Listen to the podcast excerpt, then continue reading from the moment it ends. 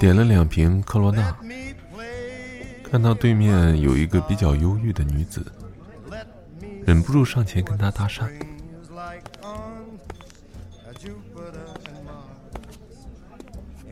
你好，能请你喝一杯吗？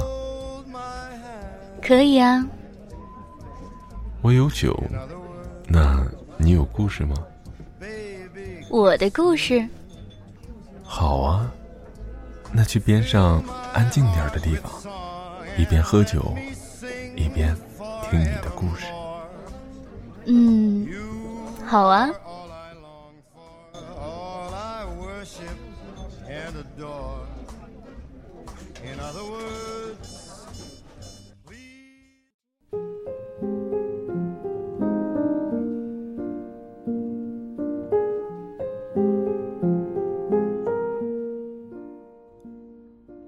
其实，我挺害怕回忆往事的。我的童年大多都是在郁闷中度过的。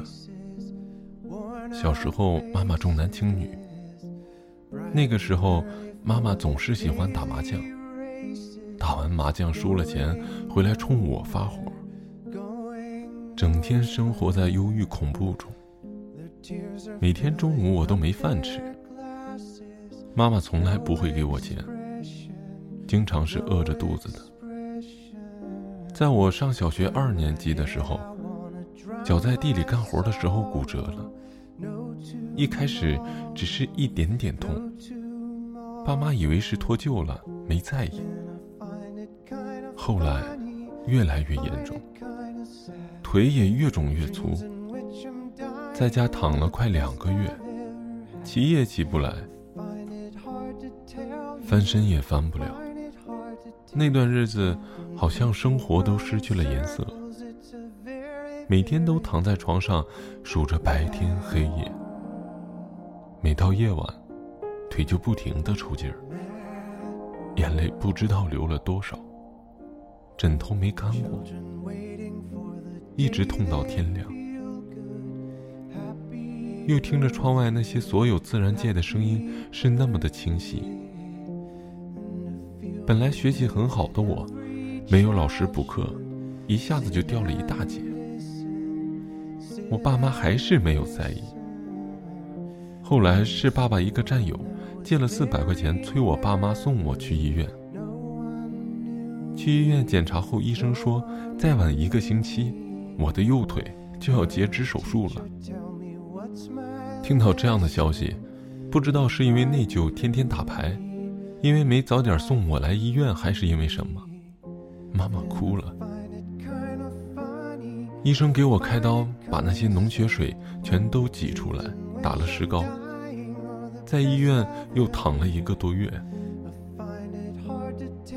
出院后在家调养，恢复正常后就读书，好像又获得了重生。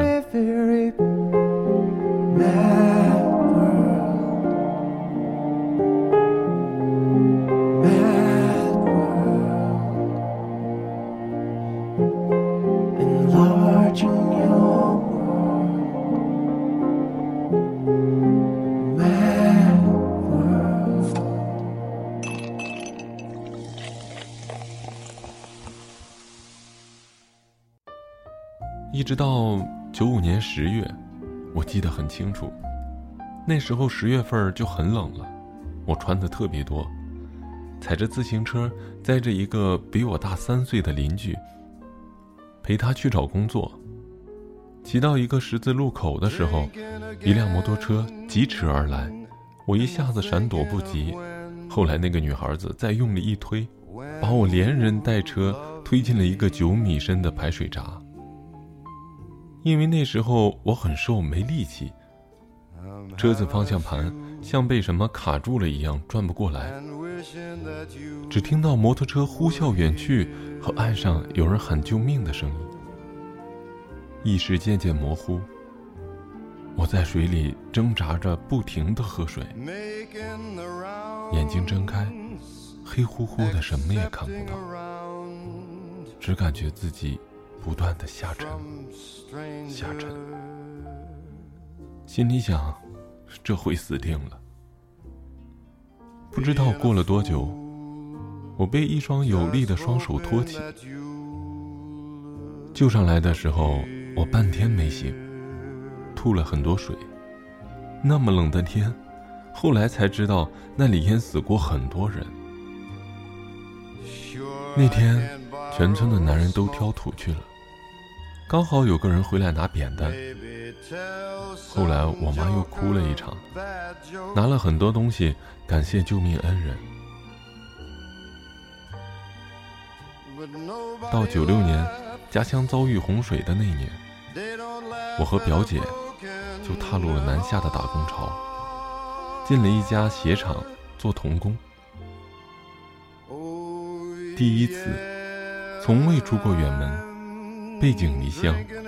每日每夜都是以泪洗面，工厂的塑胶味道熏得头都疼的。因为一天二十四小时除了睡觉吃饭都是坐着，每个人的屁股都特别的大。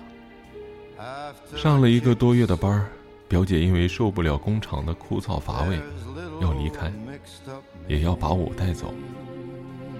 那时的我完全是个。不谙世事、害羞单纯的小女孩，在学校的时候，一个学期都不和男生说一句话。在工厂，也是遭到无聊的人调戏，也会撒腿就跑。就那样写了辞职报告。班长后来找我谈话，要升我为助理，我没留下来。班长是个胖胖的女人，很凶的。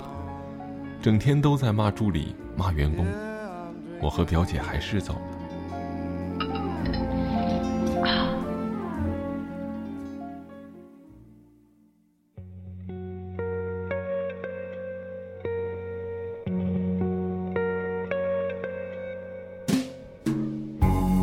回家后，又读了半年，成绩早就跟不上了，因为家庭条件不好。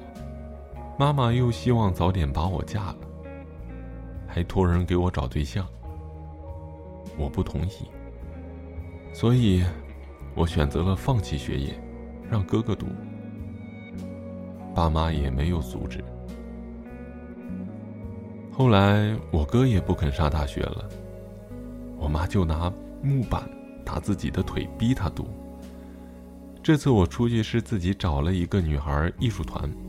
二十多个女孩子都是长沙艺术学校，只有我不是专业的，但我很努力，也很刻苦，因为从小就喜欢这方面，也很爱画画。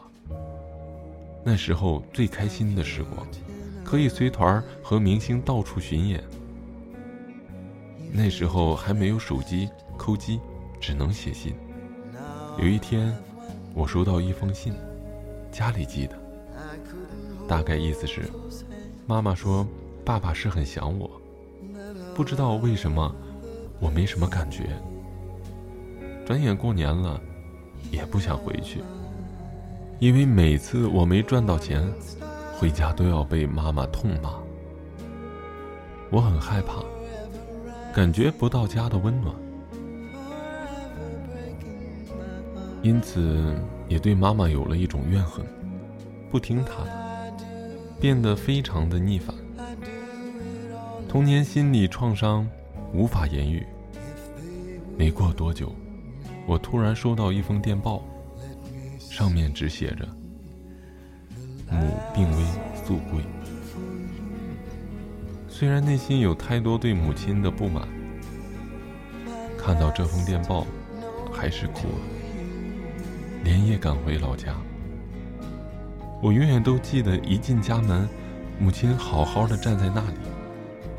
我问她为什么要骗我，她竟然说给我找了个对象，让我去相亲。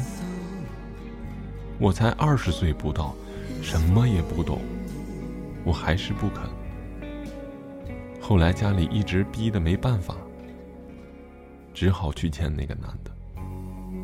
见面后，那男的好像对我很满意。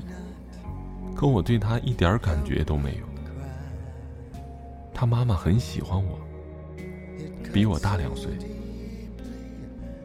我感觉他一心就想快点把我办了。我那时候也基本上听天由命了。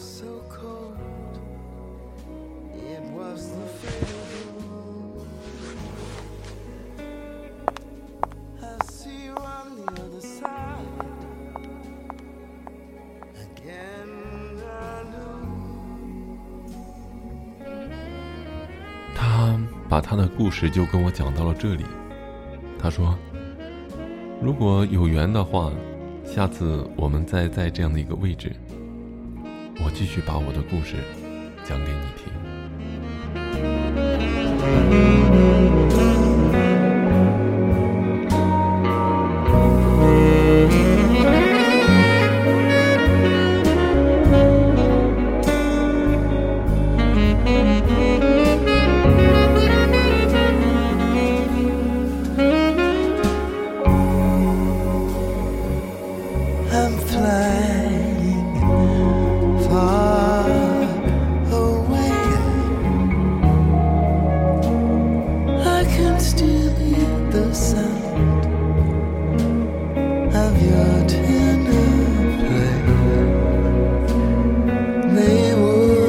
Let me sing.